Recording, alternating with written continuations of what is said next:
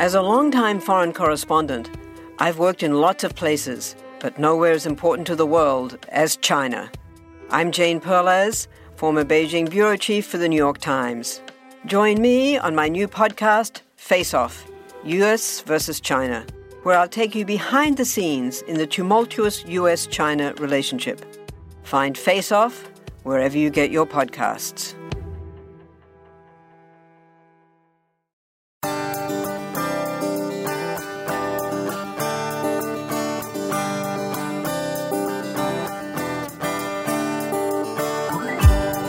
Well, hey there, everybody. This is Nurse Mo, and welcome back to the Straight A Nursing Podcast. And I've got something really special for you guys today. We'll be talking about emergency room nursing, especially from the context of a new grad nurse. So, if you're interested in exploring emergency room nursing, want to see what it's really like, Hang in there. We'll get to that in just a moment. But first, as always, I like to take a moment to thank all of you who rate and subscribe and review the podcast. And I love to give my listener shout outs. So this one goes out to Golden Word, who writes stellar content, easy to listen to. Thank you, Nurse Mo. Your podcast has been so helpful. You have a great voice and personality that shines through even via audio. You make it enjoyable to relearn nursing. You share such great information, both overview and summaries, while integrating critical thinking to the mix. I highly recommend this podcast. Thank you, thank you, thank you so much for taking the time to leave that review. It means so much to me to hear that the podcast is helping others. So, thank you again so very much. So, in today's episode, I promised you guys something really cool. So, today I'm doing an interview with Michael Smith from the Real Talk School of Nursing podcast. So, if you haven't yet started listening to the Real Talk School of Nursing podcast, go check it out. Michael is an amazing voice in the world of nursing. He shares a lot of real world tips and advice. It's kind of like going along on a job shadow with someone who works in the ER. He also talks a lot about life balance and how nursing and school and life all come together. So go check that out. So without further ado, let's get into the interview. Okay, Michael, I want to start with you telling me a little bit about your background and what led you into nursing. Well, first off, I want to say thank you for bringing me on to your podcast. I've been a longtime follower of yours, and as a nursing student, bought a bunch of your products, and and uh, I think you and I communicated with each other early on, and I said, you know, hey, I bought this, and you're like, oh no, oh no, you need to update that. So I think you sent me some some updated stuff after I started with the podcast, and that was fantastic. So if if there's anybody out there who's listening to the podcast the Straight A Nursing podcast, you should absolutely go out and get some of her uh, learning aids because they're fantastic, and I use them, which were very helpful for classes. Well, so, that's great. Thanks for thanks for the for well, the promo. okay. So, like one of the things that separates you and I, because we're both podcasters, or well, I am a podcaster, and you do a lot more than that, mm-hmm. but one of the things that separates our two podcasts is that you are content driven. Mm-hmm. Um, but you also go into stuff that's that's not content driven. And i'm and that's kind of the space that that my podcast lives in is that we um i, I just do the the life outside of school because that to me that has so much impact on school. And i can't and and you know the things at home it's the it's the you know uh, making sure that you have uh, a, good study space make sure that you have all of those things mm-hmm. in place oh yeah that's also that, important can, that can have such a huge impact on you as a as a as a student when you when you don't have those things in place so that's the thing that separates us too and so i i totally appreciate the the the content providers like you because i don't do that at all because i have people who are smart like you to do it. so that's the, that's the that's the benefit. So if anybody is listening to either of our podcasts, definitely go because uh, Nurse Mo has so much amazing stuff, and you should absolutely go and get some of that stuff.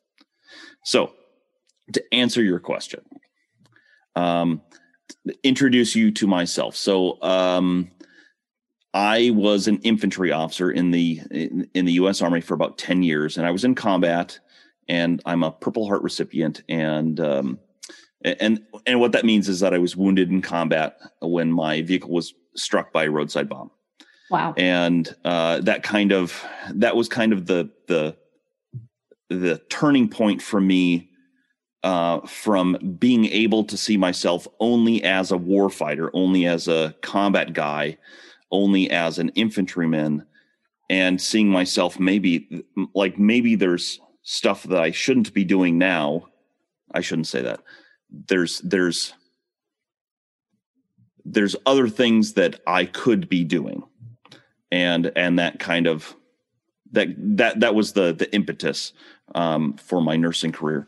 Um, so I, I, I exited the military and did uh, various jobs trying to find myself. I took prereqs for school.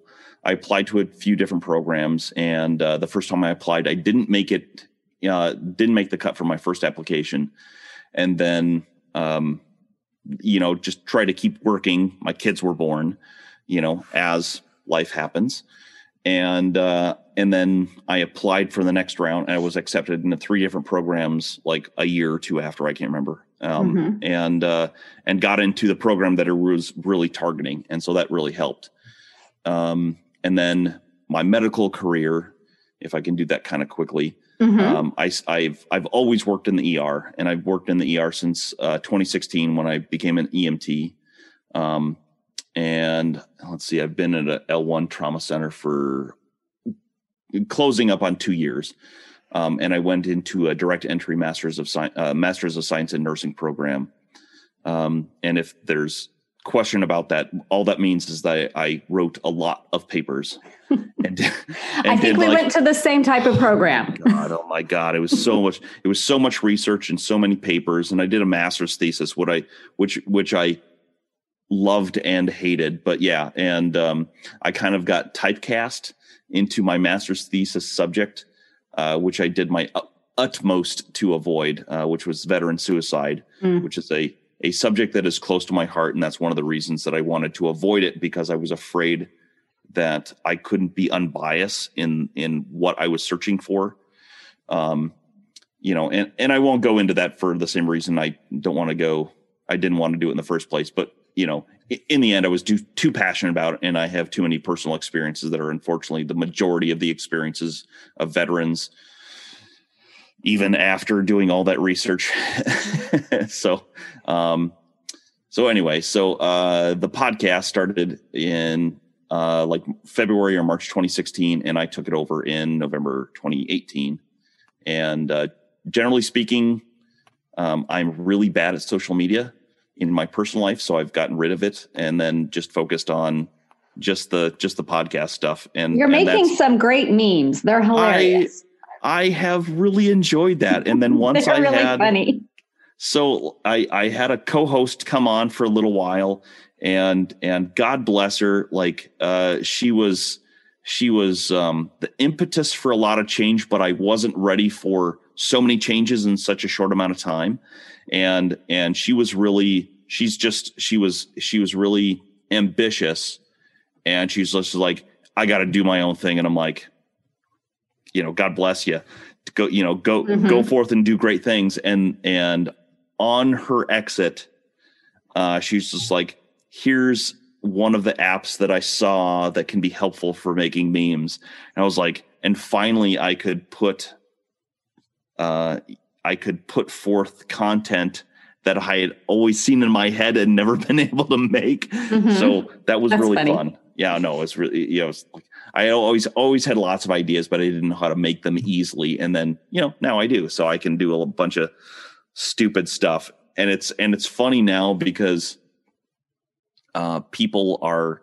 It seems like people are so easily offended by everything, like they're very sensitive to things um, and I've really tried to avoid that because you know because I want to be accessible to everybody, and right. I want I want people to be able to see this and be like, oh my gosh, that's ridiculous, and you know, and ridiculous and funny and relatable, and uh, so I've tried to avoid a lot of that, and and thus far, thus far remained relatively relatively successful in avoiding a lot of the pitfalls. So yeah, so that was fun. Yeah, you hit 5,000 followers. I know. On I your couldn't believe it. Instagram. I couldn't believe it. Like I, I looked at it one day and it was like 498. Yeah, it was close. And then and then like a few days later it was like 4 999 and then I was like, "Oh my, I just need one more. I need one more." And the next time I looked at it, it was like 4 like uh 4978 or something like what happened That's awesome. then- so if you guys want to follow Michael's uh, Instagram, it's Real Talk Nursing and it's hilarious. uh, thank you very much Yeah. no it's been it's been a fun ride and uh, yeah it's been it's been uh it's been weird through all of this Mm-hmm. uh but but i think it's been fun and and and i like the i kind of like the outlet of being able to just like bring experiences that i have as a as a nurse and being being able to relate those back to uh like my experiences as a nursing student because Mhm. obviously i'm a nursing school podcast so it's Right. it's, it's it's fun to be able to kind of like okay remember all those things you worried about in nursing school well here's the truth you know Here's a whole bunch of other things to worry about, right? Don't just wait until you get into the actual profession. You're That's right. No, you're not really screwed. You're not really screwed. No, no. No, it's it's different. But yes, I totally get what you're saying. No, it, it is. It's um uh, the difference between nursing school and nursing is I think the pressure changes. Um uh, I think nursing school today is a lot of um people who are um obsessed with being perfectionists. And there's a bunch of like there's this feeling out there in nursing school that is that is really like um it's about like if you screw up once you're done Oh you're yeah. done and you have to be perfect and there's way too much of the there's way too much of the the idealism about what nursing is it's you know it's all going to be sunshine and rainbows and patients are going to appreciate you and all of your experiences as a nurse are going to be amazing and joy filled and satisfying and that's not true That's so not true. And I think what I will typically see students go through is this like shift where when they're in school, it's sunshine and roses and just the idealism. And then when Mhm. they hit the reality of it, there's a huge culture shock. I mean, we There could talk about that for an hour. for the 10 culture shock of your I've patients made- don't appreciate you. They're going to be jerks. You're not going to be perfect. You're going to make mistakes. you're going to make mistakes A million other and things. it's okay Yeah. and it's okay Totally and that, okay. and i and i think that's one of the differences between that's one of the pressure differences i think between Mhm. like nursing school and the actual nursing profession is that is that in nursing school the expectation that nursing students have of themselves uh somewhat supported by toxic instructors we'll just say toxic instructors uh that you have to be perfect Mhm. and you don't have to be perfect. Like, l- let me let me rephrase. You have that feeling that you have to be perfect in nursing school, and and the expectation once you become a nurse is that mistakes are part of learning. Right. Like, you don't want to make errors. Errors are different. yeah Errors is is you're supposed to give, uh, I don't know, um, 10 of Lasix and you give 40 of Lasix or something like that. Or you're supposed to give, uh, uh, you know, lactated ringers as a, as a bolus and you're giving normal saline. Like, Yeah. is that a, well, maybe that's a bad example because that's probably not that big of a deal, but like medication, like medication, But it would errors, get you in trouble in nursing school. it would, it would it- get a, huge it would trouble. get you in major trouble in nursing school. if Maybe you didn't even the right thing, which, which obviously doesn't, you know, um, those who live in glass houses shouldn't throw rocks. Like, Right. n- like show me the nursing instructor who never made a mistake as Hmm. a nursing student, who never made a mistake as a as a nurse, and I will show you the the the the nursing instructor who never actually practiced nursing. exactly. It's like uh, exactly. I I ha- I had uh, I was a big horse person uh, in a previous life, and and uh, people would be like, "Well, I've never I've never fallen off a horse." I'm like, "So you've never ridden one?" Because that's the only way you've never fallen off a horse. Good analogy. I like Good that. analogy. I think it, yeah, I think it is important that we remind students to give themselves some grace. And I know Grace. with your podcast, um, talk a little bit about school life balance and how your podcast and your approach to that promotes that school life balance, which is so important. So, um, I think the the the proper balance for me, if I'm if I'm talking about work or or school life balance, the proper balance to me is imbalance. Like, if you want to make it through school, you know, it, okay. Let me let me back up. My my journey through school follows you know a similar pattern to everybody everybody goes through through through the same three stages which is prereqs you know nursing school when you're when you're in the thick of it you know NCLEX prep and new grad. And so i try to i try to follow that pattern with my with my podcast and i try to do it so so somebody who's listening to it can can get something out of it no matter what stage they're in. And then if if i'm lucky they'll go back and they'll listen to it again when they're at a different stage Mhm. and maybe pick something else up. So it's so it's there there's some there's some universality to it and there's some there's there's a legacy value. Um so my overarching theme is that there's more to nursing school than just learning content because life continues on whether or not you're in school. And it's my belief that that's you know when that's out of balance and and again i'll i'll talk about that balance later but uh, when that's out of balance or things outside of school are taking away from school that needs to be fixed. Um, because when you're in school i think too many people believe that school and life should be like 50 50 i don't understand why i can't go out with friends. I don't understand why i can't you know three nights a week have dinner with my spouse and and have a sit down dinner for an hour and a half with my family. And i feel like i'm ignoring my kids if you're an if you're a new mom. I mean Mhm. uh, the nursing profession is is female dominated. And um you know there's there's a lot of stress for uh for women to have both career and family at the same time and that can be a really hard balance to Mhm. to catch i think and so you know when they're you know for for me i was a non-traditional student i was 35 i think or i don't know 30 something when i started nursing school and i had twin 2 year olds at home Wow. and, and and that was a and that was hard. And if i was a mom in those same circumstances it would be very difficult to be both a mom and a nursing student at the same time because the balance in nursing school is imbalance. Um so eh, people think that they should be able to balance school life social life and sleep And, And some I just- people have to work on top of that. and and work And yes work life, yeah. and which which i kind of include in my mind as part of personal personal life Mhm.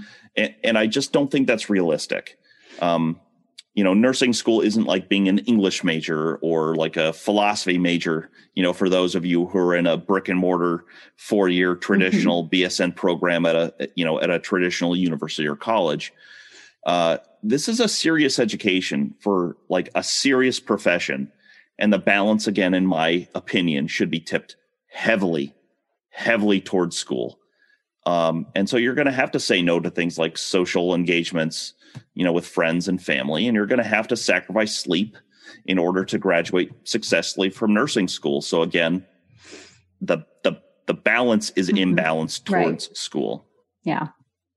Yeah, I think that's an expectation students maybe should have from the beginning so Mm. they're not so blindsided by it. And I think if you plan for that imbalance, you could still have a little bit of your life versus Yeah. what I did was where I had no life. I was that perfectionist student with that unrealistic pressure. And I would go months without seeing friends or Where how how old were you when you started your your initial entry program? Like my prereqs or actual the nursing program itself? No, that your yeah your initial licensure program. I was. I'm going to out myself here. I was 38. Okay. Okay. I think So- I was. You so know, I had already been to college once, Right. Right. Yeah. and me too. It was so much more fun the first time. Youth is a- wasted on the young. I tell you. I had, yeah, it was great. I was way more into the social aspect. And, you know, I got a, you know, a fun degree. I got a degree in communications and worked in advertising. That's You my did too? degree. Yeah, it's Yeah. a great degree. Um, probably why we do this now, right? No, I- um, but no. then, yeah, when I went back to school for nursing, it was, whew. and I kind of lost myself in that.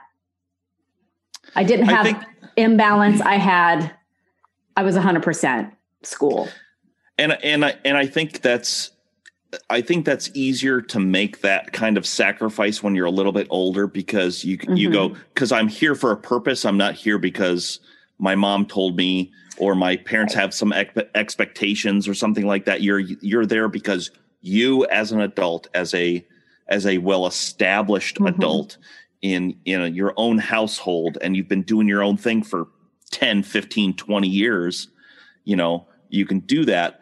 But but i think i think where people get trapped up i think where people get uh the trouble that people have is that you know there are people who are who will say be like but i know this one person who did xyz they did nursing school and they worked 40 hours a week and still spent time with friends and still got to go out and still got a 4.0 you know? And i'm not saying those people aren't out there because i know a few of them and i like one of them worked for my or one of them was in my cohort. I Mhm. hated her guts.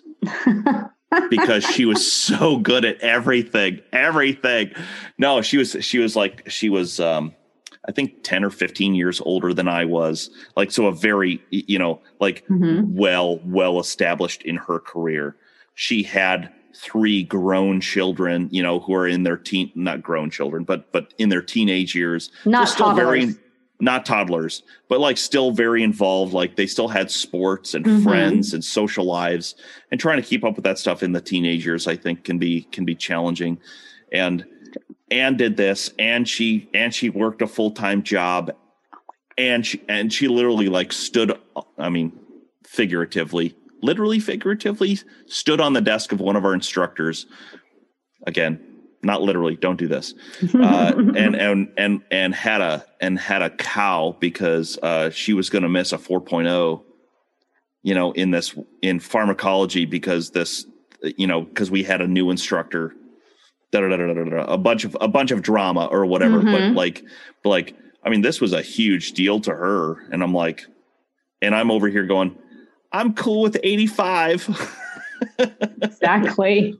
pass is a pass baby pass is a pass Um, okay, I want to talk a Uh. little bit because a lot of my students are, you know, thinking about their options when they graduate, and I get a lot of questions about um, specifically, can a new grad work in an emergency room? And earlier you said L one, and can you Mhm. explain what that means? Because they may not know what that means just yet. Um, so there's there's different levels of trauma centers. So like a, a level four or a level five trauma center, those are their your like critical access hospitals, um, and those are uh, those are going to be like out in out in the very rural areas. Um, they have less resources. They they don't have all the specialists who who come in. Um, and as you get higher, you know, as you get higher towards like a L two, L one, um, you have you know trauma surgeons who show up to codes. You have you know uh, respiratory therapy. You have general surgery. You have all of these resources that show up every time a critical rig comes in. And so I work at the at the highest level trauma center, and I'm still I'm still under two years, so I don't do more of the the and it because it takes several years for you to get the experience to where they start training you for uh, for that that Mhm. level of um, of care and and I'm right on the cusp of that like they're like the the manager and, and uh, my supervisors are like we just got to get some time. Mm-hmm. and this is the worst possible time in order to make time. Right. So, so I'm, uh, you know, so I do a lot of the triage, and triage for us is like one of the pieces to that critical care because you have to be able to uh, recognize um, the difference between, and this is an oversimplification, between sick and not sick. Mm-hmm. That's right. a super over, over complication. Like this, somebody who's like, this person is septic and they're going to have a, they're going to have a lactic, you know, of I don't know, three or something like that versus somebody who's very um, histrionic and maybe doesn't have anything wrong with them but appears to be very sick like mm-hmm. you have to be able to tell the difference and it takes time to to develop that that level of discernment um, prior to having labs lab values right um, so that can take that can take some experience so so uh, L1 to L5. L1 is the the highest level trauma center, so that's when you have the most amount of resources and um, uh, and can take care of everything from gunshot wounds to uh, severe sepsis to strokes to uh, severe s- seizure disorders. I mean the the gamut. That's mm-hmm. that's that's those are the the ERs that are taking care of literally everything, and and that's why it takes some time to get to that level. So I am not, I'm not um, uh, coming to you from a. Oh, I have 20 years of experience. Mm-hmm. And blah, blah. I'm still, I'm still kind of in that. I'm not a new grad. Right. Uh, I've, I've got, I've got an extreme amount of volume of patients mm-hmm. on my side, uh, but I'm not yet at the at the point where I'm taking care of the the trauma patients who mm-hmm. are coming in, and it's like we're we're transfu- I'm not transfusing four liters of of whole blood into a patient right now. Mm-hmm. That's not my level of that's not my level of experience yet. Okay. I think it's important that students hear because I think a lot of them think that once they graduate and get their license and get a job, they're going to be expected to have this vast amount of knowledge. Oh my and a lot of them are really scared about that. So I did, yeah, it's a great reminder that especially in critical care areas like the ER, like the ICU, you're kind of considered new for new. years. Like yes. I considered myself a new ICU nurse for five years. Oh, absolutely. And then after about five years, I started to feel like when I showed up for work, I could handle whatever came through the door. I, the ER, though, is a wonder, way less controlled environment. oh, for sure. I, I uh, the the nurses that I respect the most are the float pool nurses. Oh yeah, uh, the the nurses who can go who can go both you know in a single shift, literally in a single shift, can go from the ER into the ICU and flourish in both of those environments. Yeah, those are the nurses. Uh, you know, and and and that's a and that's a career path that I think gets overlooked way too often mm-hmm. is float pool because um, if they will take you I think that is such a wealth, that is such an incredible foundation of of of experience that you could get that I think gets overlooked yeah. a great deal.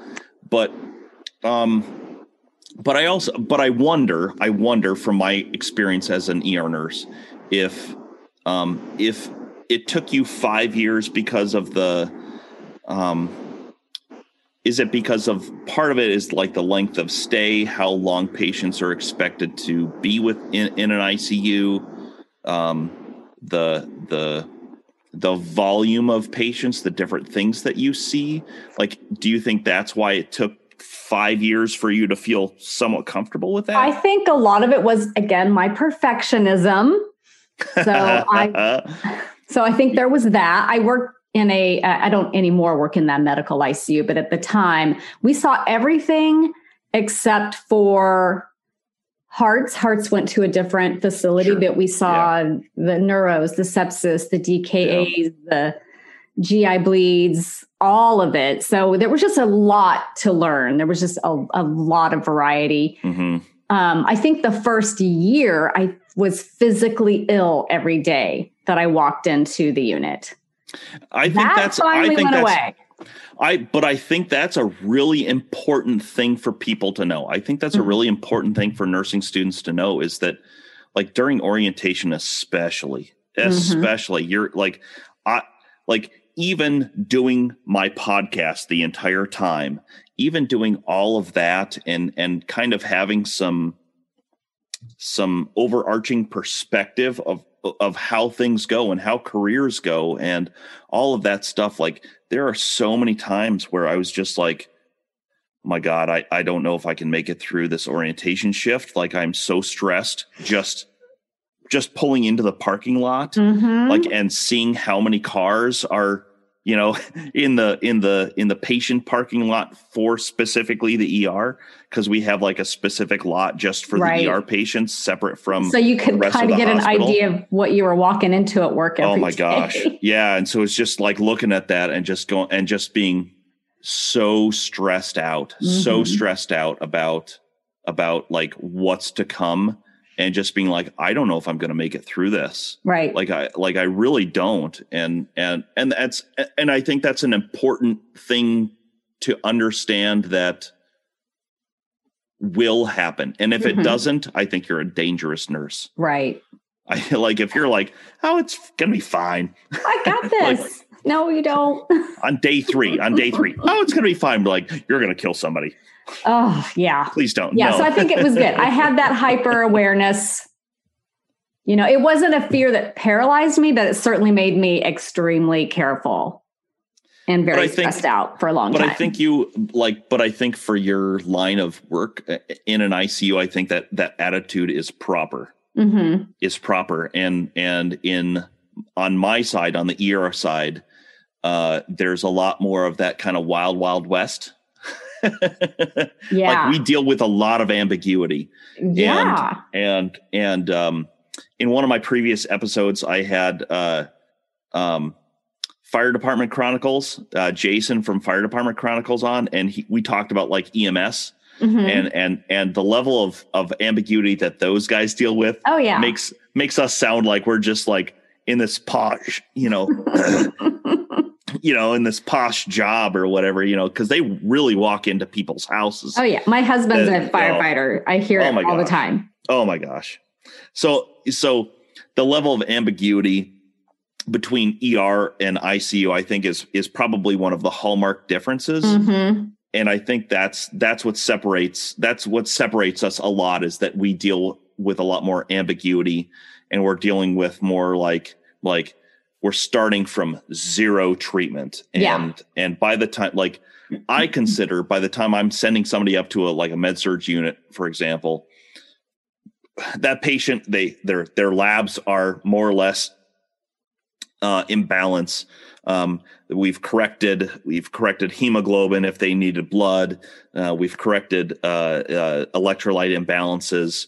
They're you know they've got fluid on board. They've you know I've mm-hmm. cleaned them up because they come in and they're in all kinds of states of like um I, I think it's kind of funny when when I see memes when I see memes about like med surg nurses uh, giving ER nurses uh, a hard time about like, well, they pooped in the elevator, the patient pooped in the elevator or something like that. I was like, well, first off, I'm not transporting my own patients because I'm, you know, I think everybody above a level three is is like they have transportation aids and stuff like that because oh, okay. they're a big enough hospital. Mm-hmm. So we're not transporting them anyway. So like, look, when they left me, they were clean. They were fine. Like, they were fine.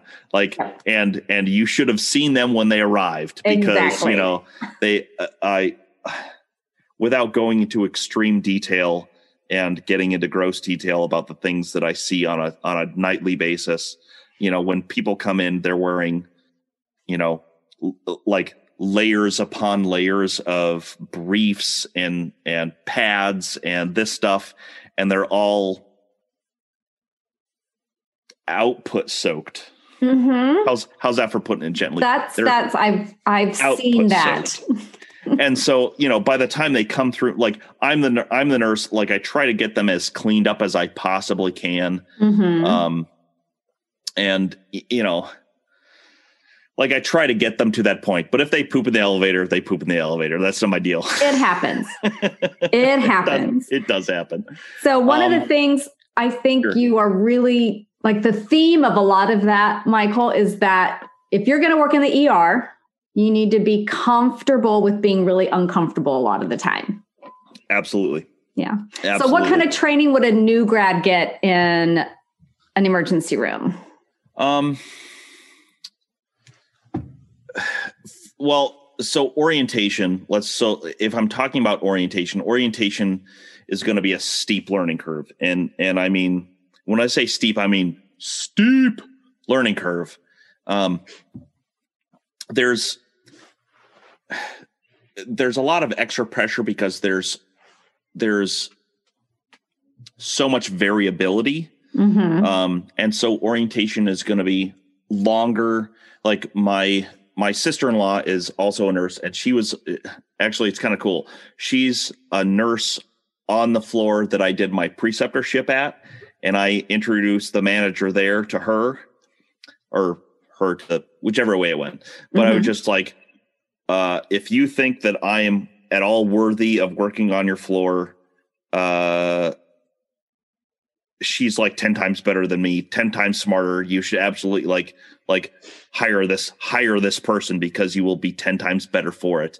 And, you know, and she was like a charge nurse in six months, you know, wow. n- you know, uh, like she's brilliant. She's mm-hmm. absolutely brilliant. So, um, yeah. So anyway, so the, uh, so you're, you're, orientation is going to be longer and um and in you in a unit like an er the breadth of knowledge you need to attain to be able to work independently as a nurse i think is pretty vast so orientation um, isn't going to be a relaxing experience you know and if your preceptor is good if your preceptor is good they're going to bring you to the edge of being overwhelmed because because they have to try to dance that line between volume and experience to to prepare you to be a mm-hmm. safe clinician um, and that's a really that's really hard. Like I, I give i give credit to a lot of the the the preceptors who have the ability to to balance that because the ability to to give you volume without getting without bringing you to the point where you can't learn stuff because you're just so busy is is very difficult. Um, and in my own experience i struggled a, a, lot with the with the high volume and high acuity of of my er and um i'm grateful for that hardship and mm-hmm. that butt whooping you probably learned a lot from it I'm I'm grateful for it now. I'm grateful yeah. for it now because at the time I, I, recall many occasions, you know, driving up to the hospital, like I said, where it's just like it's like I, you know, it's it's three minutes before I'm supposed to clock in, like, and uh, I'm kind of wondering if it's too late to call out. it probably is. you know, it's like you know, Alaska has some has a bunch of empty lots, and I just I have a little bit extra money. Maybe I just buy one of those and move up there. Mm-hmm. Um, but but I I think it's important for new grads, regardless of what unit you go to. I think it's important uh, to remember that you don't learn to be a nurse until you get to your unit, because mm-hmm. the things that Nurse Mo had to learn as an ICU nurse are so different so different than the things that I had to learn as as an ER nurse right. and that's different from a floor nurse because you can have a you know a cardiac unit you can have or a cardiac tele unit you can have a neuro unit neuro units are extremely hard mm-hmm. and you have to learn very different things there uh if you're if you're going into the OR those that's are very different, different skill it's yeah. a it's a whole different thing so so I don't think that it's healthy for nursing students to expect that uh, that when they arrive on a new job that they have the ability to be an effective nurse. You're not going to be a nurse on day 1.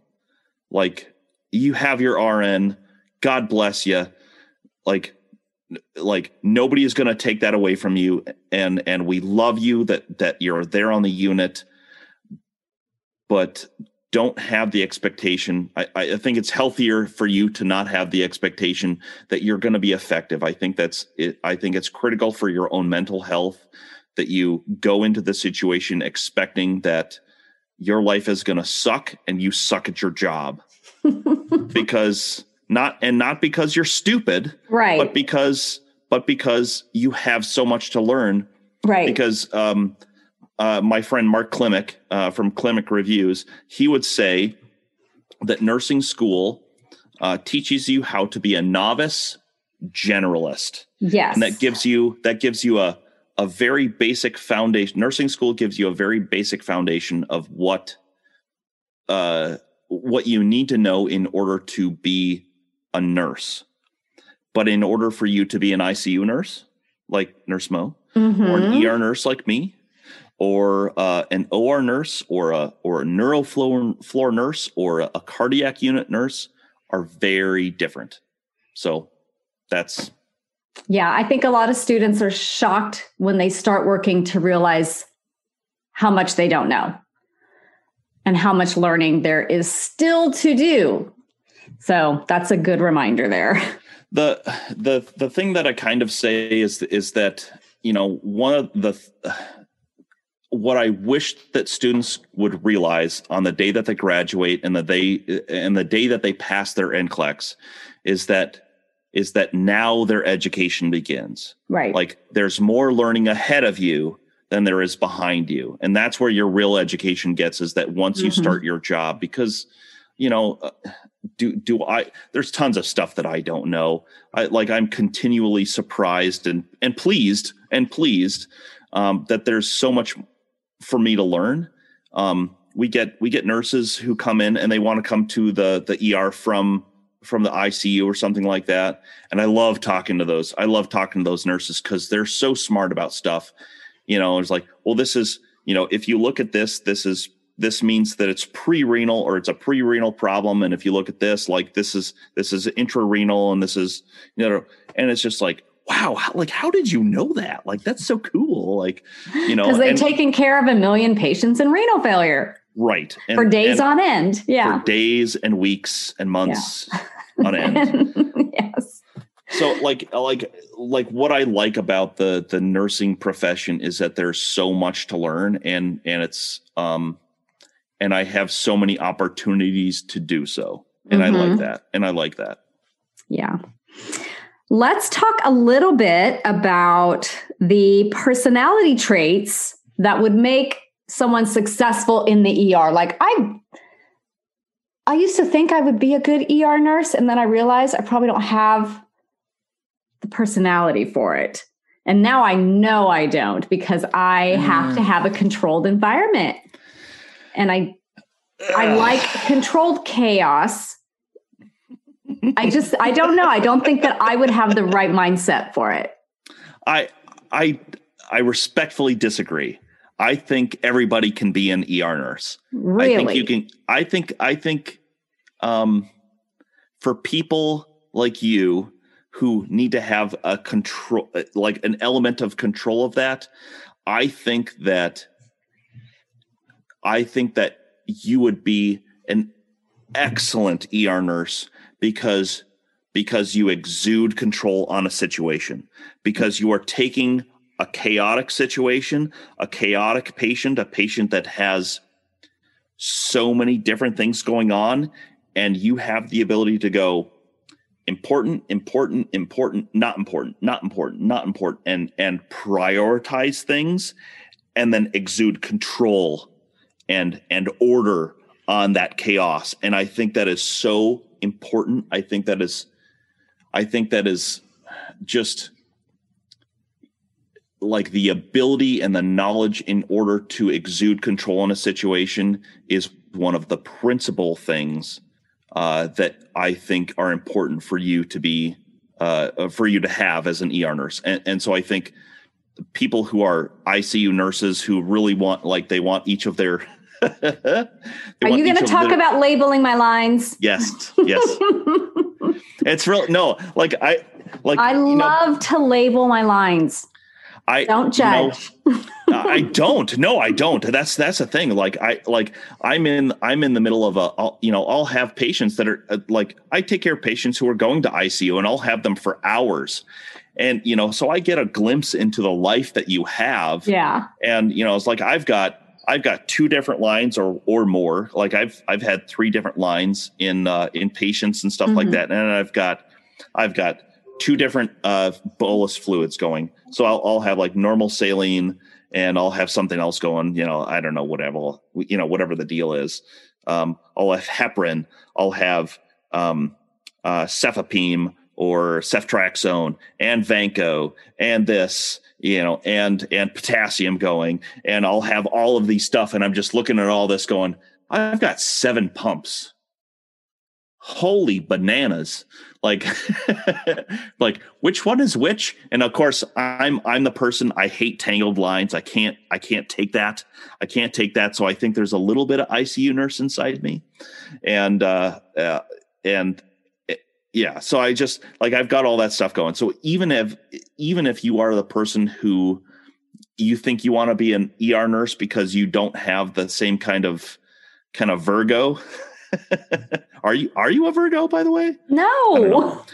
so, but like kind of that that need for you yes. know that that need for structure, that need for for mm-hmm. order in the chaos.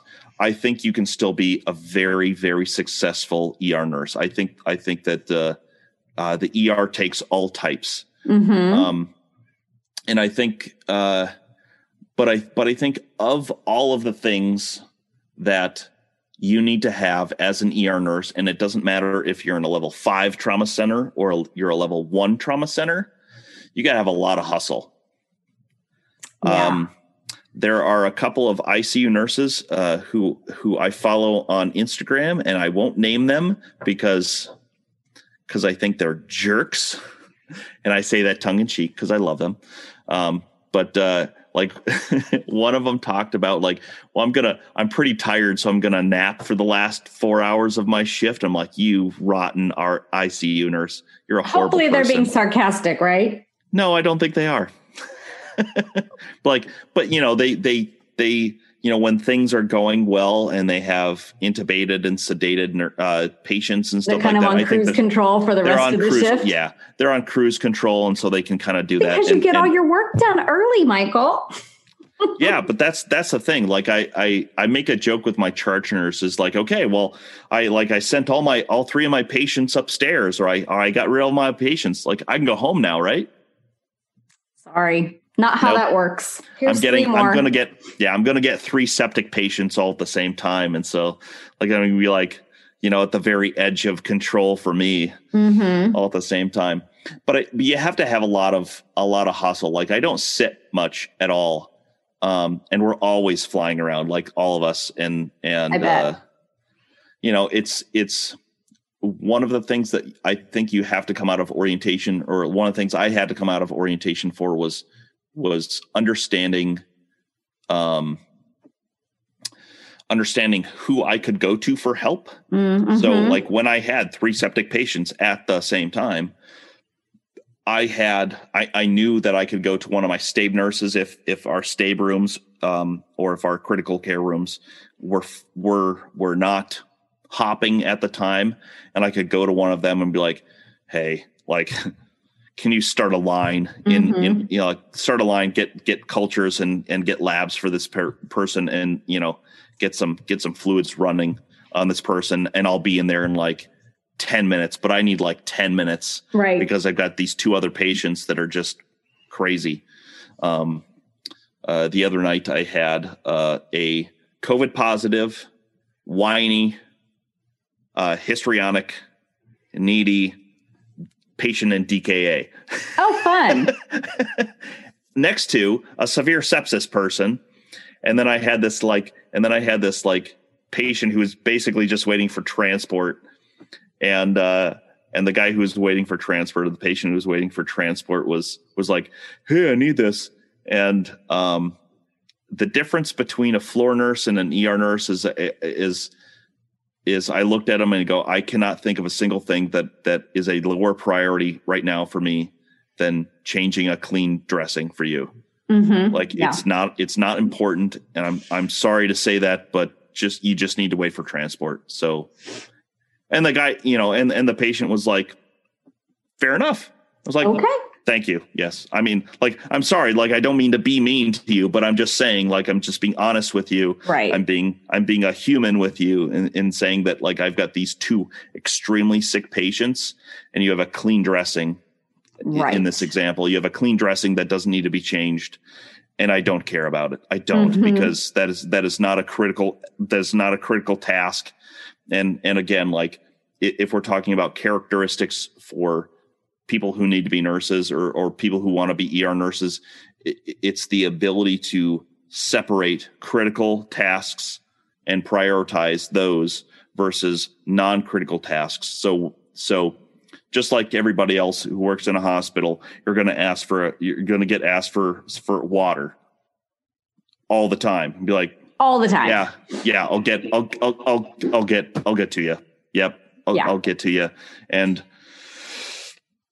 I have no idea when. Right. But- I, I usually would say something along the lines of, I totally get that you you need that. There's a really good chance I'm going to forget because of all the other things that I need to do right now to hmm keep you alive.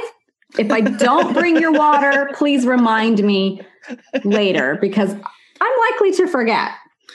You're getting drinks of water through the IV I have running for you. So just chill. not- yes, you are getting you're getting your water right now. That's my tongue in cheek, guys. That's tongue in cheek. I Yes. don't, I don't Yes. tell people to chill. No. Oh, very, very often. Um, yeah, so I, I think it's it's really good for students to hear like what an ER nurse's day is like. Um, talk a little bit about multitasking. So uh, the really successful ER nurses, in my mind, are the ones who are multitasking masters. You can't be you can't be uh, what I call a completionist because if you are, you'll you're going to hate the ER. You you um. So I'm a dad. I own a house, and the the comparison I make is that like when I start a project at the house, it'll be usually like I start this thing, but then in the middle of that project, be like, well, in order for me to complete this, I need this specific tool that I don't have, so I have to go out and get that tool, and then and then I get to this point, and it's like, well, in order for me to do this, I have to do this other secondary project, and so like each project or each thing that you have to do has secondary and tertiary things Mhm. off to the side of it that you have to do in order for your primary task to work. It sounds Um, like you and my husband have been building the same deck because it's been years now. How did you know I was building a deck? It's so I don't know. would guess is, is everybody building a deck right now? So like there's uh, there's so many times I, I I can't tell you how many times I have been like in the middle of a in the middle of a project and uh, or or in the middle of a task and I get I and I get uh, a call or or something else happens to, for one of my patients like we get a critical lab value back or something like that and I have to stop what I'm doing in order to go take care of that thing and it could be and it could be two or three or five different things for two or three different patients Mhm. and then eventually I have to remember to come back to what I was doing before Yes. and um, one of the things that uh, one of the major differences that I've they've that I've only kind of started to begun to realize um, is that uh, like uh, it was it was odd because we'll get nursing students every once in a while in the in the department Mhm. and they'll be like uh, uh, they'll be printing off like the clinical brains. You remember clin- clin- Oh, yeah. like you you have a love a brain sheet. oh, you will love brain sheets. I have never used one ever. No, if you could use one in the ER. I it's it's literally not possible because Yeah. you because you can't take the time Right. to to fill it out. Like there's too much there's there's too many things going on. You'd never be able to like it's just not it's not a useful tool. right. Like so everything's got to be up here. Everything's Mhm. got to be in your brain. And like your actual brain, not your you know Not piece of paper sheet. brain. Yeah. Not your brain sheet. Um and you have a bunch, don't you? You have a bunch on on your website. I do. Yeah. I don't have one And- for ER because I just I do not know how that would work. I don't know how that would. I can't even help you with that. Yeah. I wish I could. I wish I could. But like the the and I used one for for clinicals, and I used one for the neuro uh, the mm-hmm. neuro unit I worked on, and they're a great tool. Like if you find the right one that works well for you and for the for the patient load that you have, they're a great tool. But you can't use those, and and so like you can't be a completionist, and you have to be able to remember the stuff that you were doing and the stuff that you got interrupted doing mm-hmm. to do mm-hmm. other things and then remember to come back around to that to complete it. So otherwise you'll wake up in the middle of your sleep and go I you you might got you might do. no whatever I, I I think I think in the ER um by the time a patient is ready for uh, for admission by the time they're going to go up to the ICU or mm-hmm. they're going to go to a floor unit or something like that. They're stable and all of the stuff that needs to get done is done. So I don't ever wake up in the middle of the night going, "Did I get that patient a glass of water?" Okay, that's good. I don't. I don't ever. Go. I don't ever think that. Like, uh, okay, uh, that's good. And maybe that's a fault of mine. I'm. I'm willing to admit that. No, that I, I think it's healthy to leave work faults. at work. Leave it there. No, I, but I think you have to be very focused, and mm-hmm. I think mm-hmm. it's really easy to get distracted by the complex needs of patients, uh, you know, of their whole life and their chronic ongoing problems. And it's and it's kind of funny that that when we're giving floor nurses report, for example, they ask about like a skin assessment because that's a huge deal for patients for who are on the floor. Like yeah. that's a huge deal, you know. But but for me, like when when a patient comes in for like an for like a COPD exacerbation mm-hmm. or acute cardiac issue, we're not. I'm not looking at the skin. Right. I'm, no. I'm just not. I'm just not. And that doesn't mean that I that I haven't for some patients who are very complex and they're coming in for like a like a fail uh, like great examples. I had this uh, kind of failure to thrive patient, uh, mm-hmm. uh, vulnerable adult, and and I did like I did a full, exhaustive head to toe on this patient. I did every, this patient had been bedbound for two months, like wow. a skin assess, uh, assessment, even though that's not the main reason that they came in for. Like this was something that was important to their, to their health. And I did like a, I did like the full thing. Um, and then, you know, in addition to everything else. So it, it's, it's, but for the most part, for the most part, like if they're coming in for a COPD or some kind of cardiac issue mm-hmm. or something, I'm not looking at a skin assessment. Right. So, so like when uh, a floor nurse had asked me, like, well, what's her skin look like? I'm like, peach colored? You know, I don't know. the parts I saw looked great. They're uh, they've got some really funky toenails. Uh, I don't know. Well, that would be everybody, almost. I have beautiful feet. Right. Yes, of course. um, okay. So, how many patients do you typically care for at one time? Like, what's the patient load in the ER?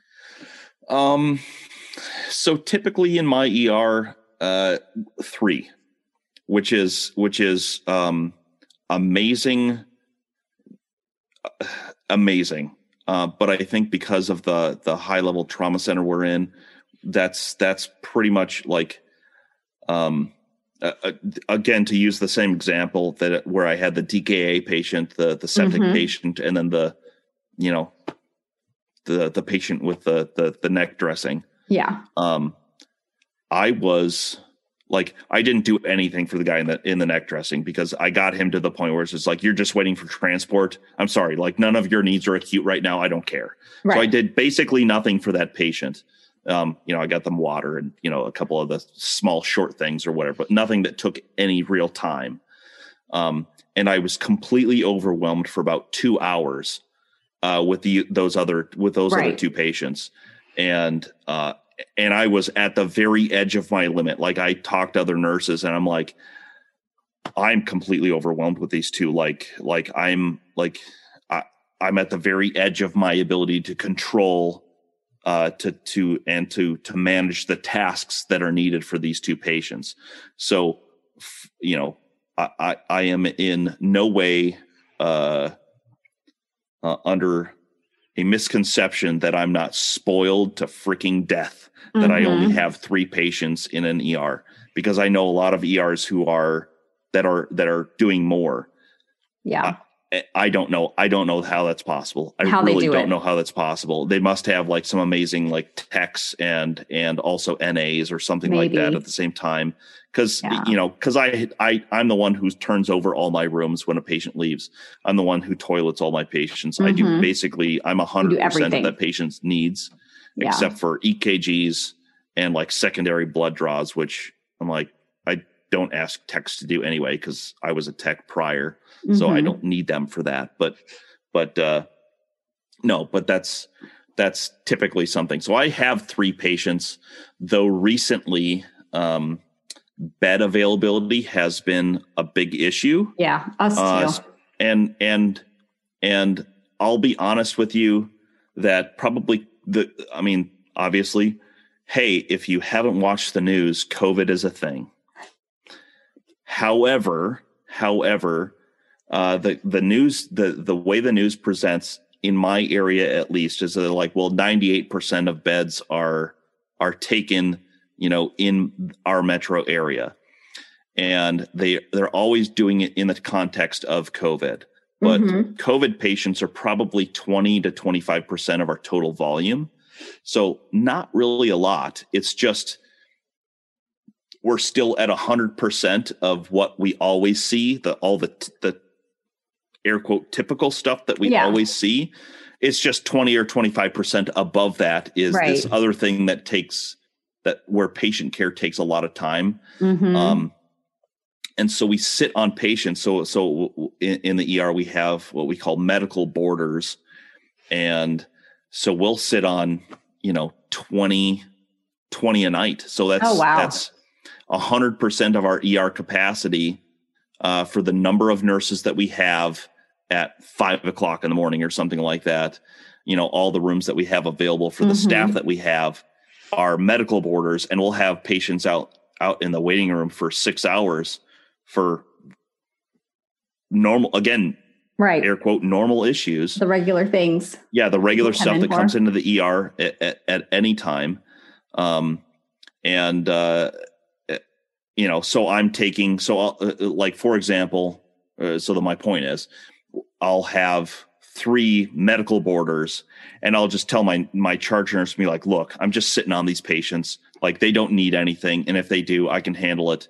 I'm going to open up these other three rooms stock them full of people so i can get them so i'll take six 7 i've ended shifts with eight patients. Oh wow. um because like some of them like if they come in and they're uh what's called for us it's esi it's like a it's like a resource and acuity measurement tool that Mhm. we use so esi 4 which is low for us like very low for us um and we'll just stick them in it's like okay it's it's things like um like a toothache you know they need a they need a Mm, dental mhm. block or something like that. And so they'll get that and then they move on. So it's a lot to do for a very short amount of time. And then I can get, and then I can move them off and we'll just take care of them. So I'll take four or sometimes five of those on top of my medical orders.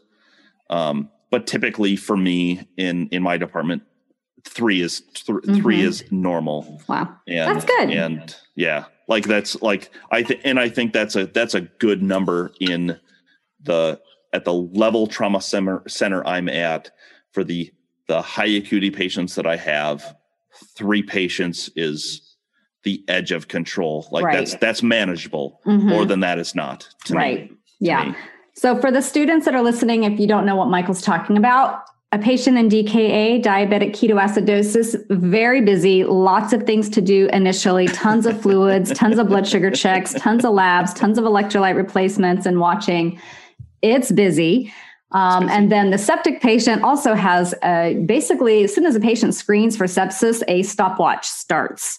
Yep. And you've got all these things that you pretty much have to do within a very specific set amount of yeah, time. Yeah, it's like a there's uh for it, it's it's two lines, um, all the labs drawn, and um, and uh, let's let's say two liters of water. It's Yeah. not it's it's done by weight, but let's say two liters of water in a thirty minute period. Yeah. Uh, but all the labs have to come out in about ten minutes, and that includes like them getting roomed, which can take two or three minutes by itself. And then you go in and do your thing, decide what you're going to do, order the labs, get get everything printed off, and you have to have everything uh, labeled to the to the lab in about 10 minutes and it's, so it's an extremely important uh, time driven event and and and and nurses will often get uh, kind of called to the carpet if they're not like it's like some patient like okay there's nothing you can do about that it took Mhm. 20 minutes big deal Yeah. your average is under this amount of time but if you're like 30 minutes for that kind of stuff on a regular basis like that's a big deal Yeah. And so there's a lot of you're not- pressure to be quick. a lot of pressure Yeah. Okay. and, I and want thank you to, and thank you for that because I I just it- you know just like like every other nurse who's talking about like doing shop talk and stuff like that like there's there's tons of those tasks that we just Mhm. kind of assume that people understand what we're talking about right. and and from a from a, from a practical standpoint uh again the value that nurse mo and content driven podcasts and services like hers has is that they give you they give you that kind of content and i don't um i just expect they're like if i say i've got a dka patient you should just know like holy crap that's a You're- lot of stuff You're busy. yeah. For like Okay. four hours you're screwed Okay. So speaking about patients, um, you were going to talk a little bit about just a little bit of a scenarios of some patients that you've had that really bring home what ER nursing is like. So tell me about the chest pain guy that you had. Um. Okay. So let me let me think. That so that this guy was he came in for chest pain, and it was like just nothing made sense. We we did a trop. It was it was negative. We did a CT and an X-ray, not conclusive. Uh, we were going to discharge them, and I spoke with a doc um, a couple of times, and I just kept saying, I, like, he's like, "What do you think the deal is?" And I'm like, "I, I don't know. I just don't get it. Like, I just don't, I don't, I don't have a good feeling about this." And that's what I Mhm. said to him, and, and I was just like, "I don't have a good feeling about this." Mm-hmm. and he is the uh, he's the medical director for um, my systems EMS. He's one of my absolute favorite docs to work with because Mm-hmm. he's so good at prioritization. He's so good at sifting through stuff and getting right to the basis. He's he's like, yep, critical, not critical, critical, not critical, critical, not critical, and sending them to the appropriate level of care for for what they need. Be like, not critical, follow up with your primary care. Not critical, follow up with your primary care. Uh, son, you're going to trauma. You know that kind of stuff Yeah. and and i i just i just told him like i told him multiple times like i just don't feel good about this guy like like there's something and i don't know what it is um and i was still in my first year of nursing so you know i lacked a lot of that experience. I i just didn't have the i didn't have the experience to say this is what i think it was. Mm-hmm. and um you know and again uh, like i think this guy's probably one of the best er er docs in the country. Like he's got to be. So while i felt there was something wrong i didn't know what it could have been. And and and the pain seemed like it was more than something that is just simple angina um or angina or however people different people say it uh the doc went back in and he came out to me and he was like I was going to discharge him, but I don't feel right about him either. Something's just not right. And so we did an ultrasound, and sure enough, he had a wicked aortic dissection. Wow. It was, it was wicked. And like, I got him over to like I brought like I was like, oh my god, like grab the grab the, grab the clutches on that on that bed, whisked him over to to uh, uh, CT. We did another CT on him. The cardiac doctor met me there with his like phone mounted uh, uh, ultrasound thing, and he's like, "Look at this!" And you're just seeing this this Oh, thing flapping inside the aorta. Oh, it was so neat. It was so cool. And yet, and I'm looking at the patient going, suddenly, I mean, this guy had been here for four hours Oh my gosh. looked fine. And, and right, all the labs came back, all the scans came back, everything came back fine.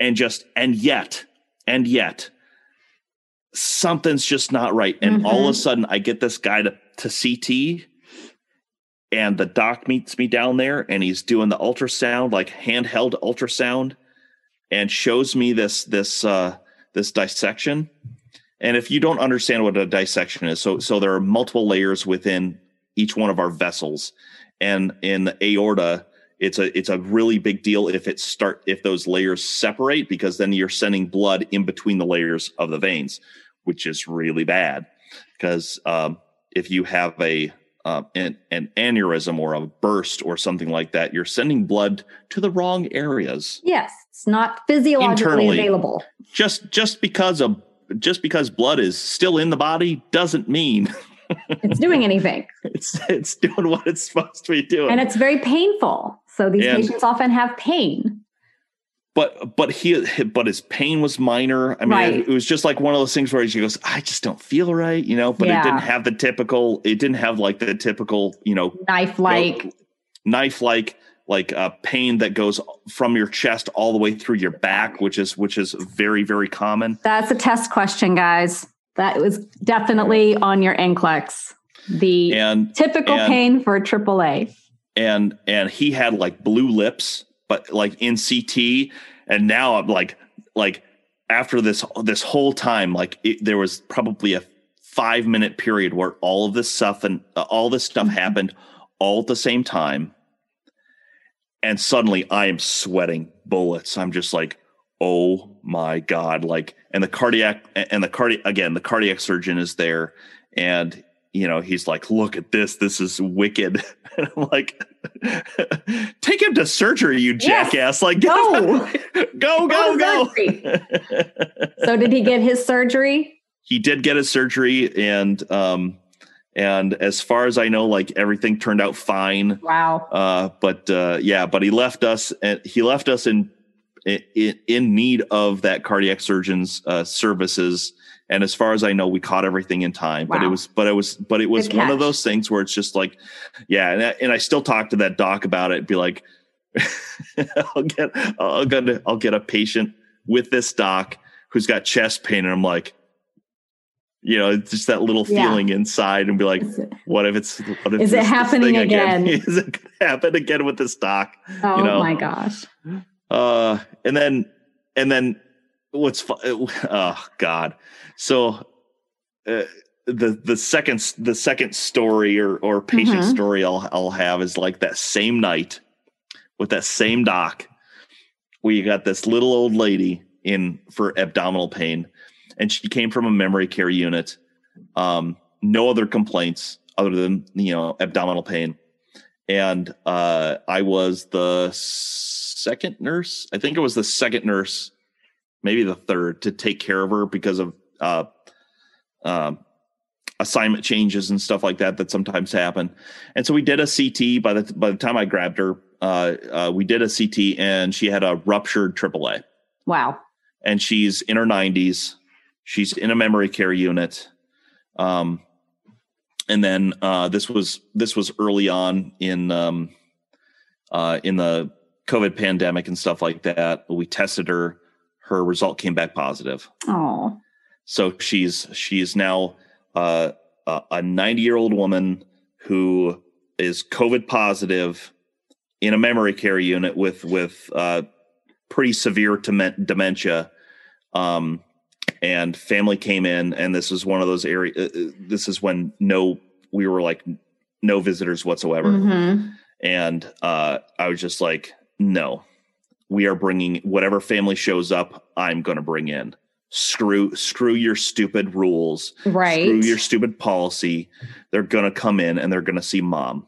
Yeah. And and uh and and i advocated hard for that. And the, and mm-hmm. i met i met a little bit of resistance but but i'm forceful enough and i was pretty well known within the department for for being not stupid mm-hmm. and uh and and i got them all in and then um i called up to the floor because she was going to go up to the floor and uh, uh the the floor was like no visitors and i'm like yeah, you're going to take a visitor. If I tell you you're going to get a visitor, you're going to have this visitor who is going to come, like one of their children Mm-hmm. is going to come up with you if they decide that that's what they're going to do, and you're just going to have to deal with it. Um, and that's part of that patient advocacy part Right. uh, that's so important in nursing school. And um, and she was just uh, this is sorry, I'm gonna I'm gonna get a little choked up on her because she was she was so pleasant. She was Yeah, so she was she was such an awesome patient. She was so so sweet and so pleasant, and she was such a joy to take care of. Mm-hmm. And and then when all of these things kind of came together, Mm-hmm. it was devastating. It was devastating because like the the surgeons like we're we're not we can't do anything. Like we're not you know at the time we're just not going to do. We're just not going to risk all of that, all Yeah. of, all of these things all at the same time. So we're not going to operate. And um, so she agreed that uh, you know she was going to remain or going to be DNR DNI, and they weren't going to treat it. And so the the the family came in and they did. Um,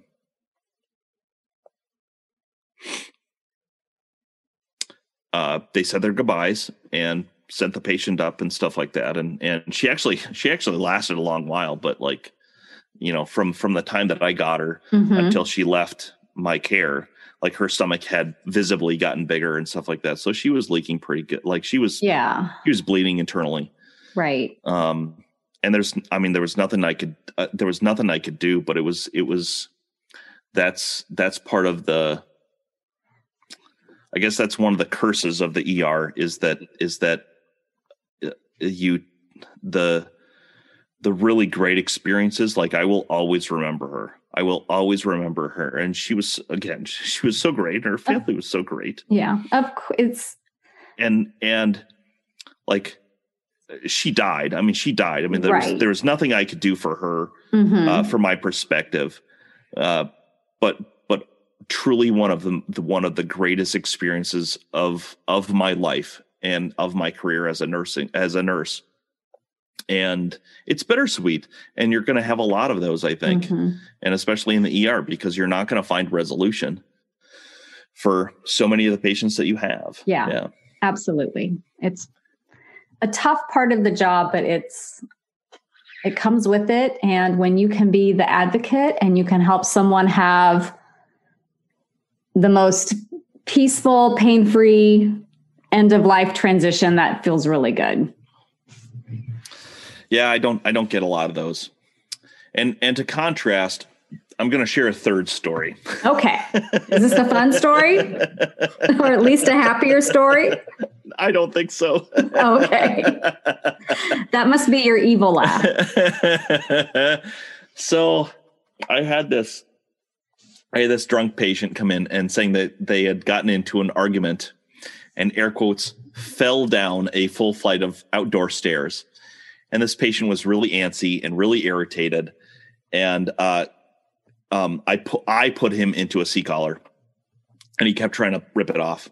And oh, excuse me. so I got him meds. I got an IV. I ordered scans. Did all that stuff, and he just like couldn't wait any longer and started getting really aggressive. And I'm a big person. Like I'm 6'2", I'm 250 pounds. I'm a former U.S. Army infantryman. I've got a good physical presence. Mhm. and this guy was probably a hundred pounds less and eight inches shorter than I was. And and he's like, you know, you can't stop me. You see these tattoos, that means I was in prison, you know, and you don't want to stop me from leaving if I want to. I was like, come on, come on, dude, don't make me do this. Like, don't make me do this. you know, and so you try to use that therapeutic communication, use Oh, that yes. soothing, soothing, soothing voice. And because it's like, again, from my past, it's so easy to just slip into that, like, listen, bro, Right. don't, don't, don't make me do this Yes. because Exactly. I because I can. Um, but you know, you try to you try to take a different path, and, and so you Mhm. just like just give it a little time. You know, imaging results are almost back. You know, then we'll see what's up, and then just just just hang out for a little while longer. Hey, can I get you? You know, can I get you something to eat? Can I get you sandwich. a sprite? can I, you know, like I've got some graham crackers, I got some peanut butter, you know, got a little bit of comfort food going on, like like hook you up. You know, I'm gonna I'm gonna hook you up. And then it was at that time that he told me that like he got into the argument over meth.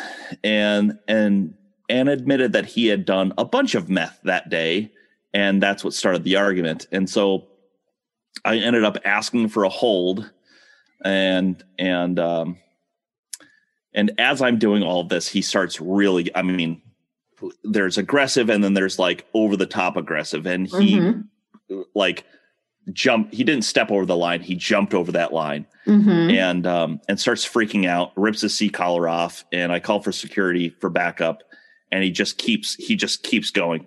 It just keeps getting more and more aggressive and it's more and more out of control. And and i was just like at, at one point i was just like okay security grab him. He's going in the back um which means into our like secure mm-hmm. mental health suite you know there's there's nothing in the rooms. It's just it's just a simple bed you know there's there's there's nothing and it's a locked unit.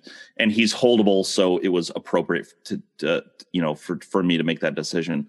Um and he's trying to leave and he's threatening staff and just being extremely disruptive to the to the to the rest of the patients um who are on the floor like like to the point where my extremely in need other sick patients look at me like as I go in the room and they can hear him yelling and screaming in the other room. And they're just like, go take care of that. Like, I'm fine. Like, yeah, I'll, I'll, I'll catch you later, mm-hmm. you know, no mm-hmm. problem, you know, and they had real needs and they had like real actual acute needs to do. And they're just like, but we're good. We're good. We'll, we'll, we'll, we'll go get some water on our own. we yeah, exactly.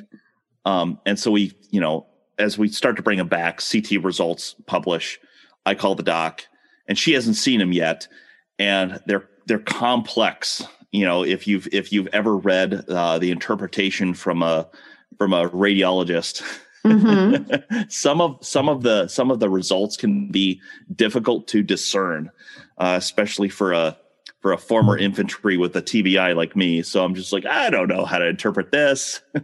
so I go to the doc and I was just like, you know, hey, I think he's got like a broken neck and a hip, and he's on a hold. He's completely out of control. He's a danger to himself.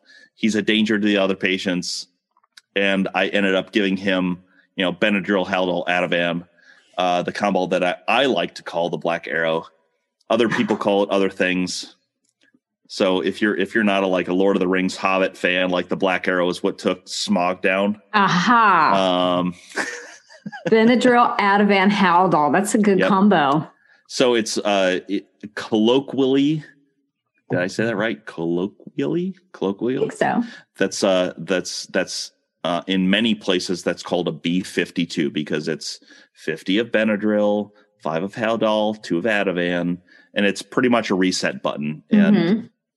and for some patients, um, they need that because they're just so they because they feel like crap like they don't want to be acting like they they're acting like that's not what they want to be doing mm-hmm. they're they're just they don't feel in control and they don't know how to control what they're doing and and so it's like a it's like a like when your phone or when your computer is doing all kinds of crazy stuff sometimes you just need to turn it off and turn it back on mm-hmm. that's that's the turn off button and that's yes. the reset button so it, and they come back and they're generally like whoa, that was crazy. Like, and they're just much, it's much more manageable. Yeah. It gives them a little bit of time. We can get some fluid because a lot of times they're dehydrated. We can get an IV started and, and get some of those mm-hmm. other, therapy, you know, physically therapeutic things for them and, and just kind of, you know, help them out with that. And, and, but that's what it is. Um, and it's, it's what's crazy is that it's not very often that I'm not able to talk somebody down. Mm-hmm. I'm not mm-hmm. the person that you would suspect on my unit. If you if you took if you took a gamut, if you lined up all the nurses in my in my department end to end, and you looked at me versus everybody else, you'd be like, "There's no way that that's the person who's the therapeutic talker." Uh, but um, but it works. But like, there's very few that I can't like talk down, right? And um, and and it was just like at the at the end of an hour or two hours of this, and he was just getting more and more aggressive, more and more you know threatening physical violence. Like it was just that was that was that was the end, and and the unfortunate part is that I had to do that, which is which is not great. But so my warning: kids, don't do drugs. Don't do drugs. Meth, meth is bad. meth, meth is bad. Yes, it is. Um, probably see a lot of that sort of stuff in the ER for sure. But that's you know, and that stuff is not typical. Like that's not a typical day. That's those those are those are like the highlights of of things mm-hmm. that happen. Like a typical day is is a lot. Um, a typical day is more routine. A typical mm-hmm. day is you know there's there's 40 people in the waiting room when I when I get there they're all various issues. There's ambulances that that from from every ambulance service that we have in the area, and they're all dropping patients off. Um, and and and yes, there's variability from the standpoint whether it's mental or behavioral issues, sepsis, pediatrics, bariatrics, geriatrics, social work issues, all that stuff.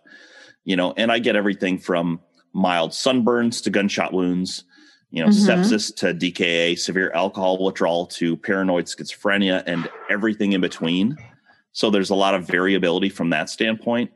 Um, and again, I feel really lucky because we have a normal patient load of three patients. Um, and I think even with the, the three high acuity patients, it can be really easy to fall behind.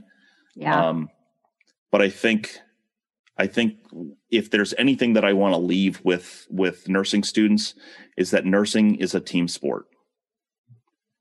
Absolutely. It doesn't matter. It doesn't have it, it does not matter how many patients you have, whether it's one patient in an ICU, two patients in an ICU, or 10 patients in a in a um, inpatient psych unit you cannot do the job by yourself you can't right. you can't and and you lean on others and others are going to lean on you and you know nursing staff has to be a cohesive unit. And so if you're in school um and and, and this is and this is where i'm going to turn it kind of back to my to my audience or to my message in, in the audience is that you have to learn to ask for help. There there are there uh, and and maybe nurse mo can can help me with this or or confirm my suspicions or my experience.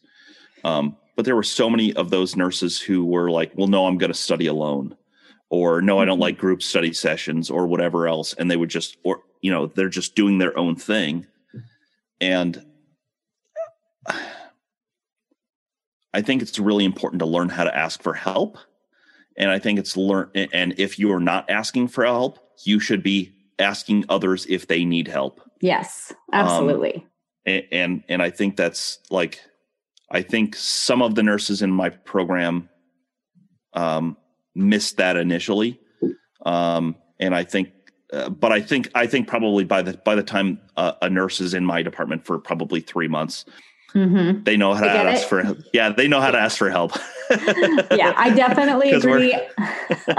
I talk about this I've talked about this before on the podcast a couple of times that you know you're in your prereqs and maybe you're trying to get into a really competitive program. So you mm-hmm. are kind of every man out for himself. I just have to be at the top of my class because i have to get into this program. Yep. but once you're in you got to set that aside. It, it's more it needs to become more collegial. It needs to become more collaborative. I agree. And you ask for help you offer help you pull each other over the finish line because when you're working those are the people that are going to save your bacon for sure. I, th- I, think there's I think there's some some muscle grow growing to that. I think mm-hmm. that that when you are I think you have to you have to learn both sides of that. You have to learn both how to ask for help and how to see that others need help. Yes. And and recognizing when others need help and how to help others yeah. I think is i think is a very important thing for all of us not not i mean not just i mean everybody to mm-hmm. learn how to recognize in others because there's going to be there's going to be times or, or, or let me let me rephrase. There are plenty of times where i have asked somebody i've asked another nurse hey is there anything i can do for you? And they'll and they'll look at me and they'll just go, no, right, no, and and you can clearly see that they're just not at a point where they even know right how to ask for help because they're just so overwhelmed. Mm-hmm. And so I'll just look at the charts and be like, hey, there's some antibiotics due in this room. I got it. Right. And in very like you just have to be able to know how to help people. Right. Yes. And I, and I think that's an extremely important skill to learn. And and that's best, I think that's best suited to learning in nursing school. Yeah. That's a good reminder. I think so. Definitely.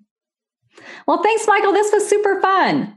I I'm think so, so too. I, it was your I've, idea. I've, it was a good idea. I've waited so long to get together with you. Like I've uh, I've been so patient with your busy schedule. Oh, my schedule's insane. Oh, uh, I I'm blaming you, but I'm really pointing at me. Ha ha ha. no, it's been it's been it's been a long time coming. I'm so grateful that we were able to get together and and and thank you for you know bringing me on to your yeah. onto your podcast. It's, it's fun. I think uh, everybody's going to love it. And you guys, if you want to hear more from Michael, check out Real Talk School of Nursing podcast. It is awesome. Subscribe to that, and it's like having your uh, your best buddy with you, kind of like doing a job first, shadow.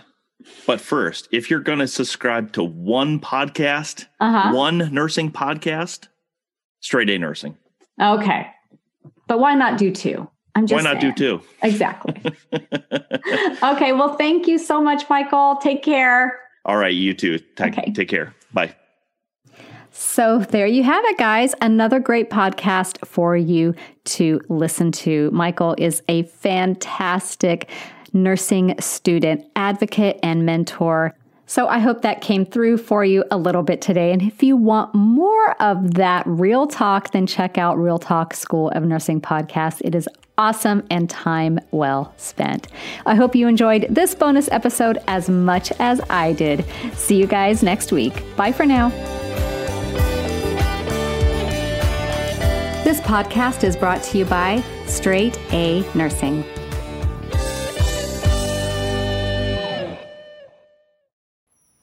At a time when change is constant and we are pulled in far too many directions, we need a way to stay present to life and to increase our ability to remain calm, think clearly, and maintain our well being. Many studies indicate mindfulness improves our mental, emotional, and physical health. On a mindful moment with Teresa McKee, you can learn how to practice mindfulness and enjoy its many benefits. Tune in for guided meditations and to hear tips and advice from some of the most respected experts in the fields of mental health and mindfulness. The world truly can be a better place. It all starts with a mindful moment.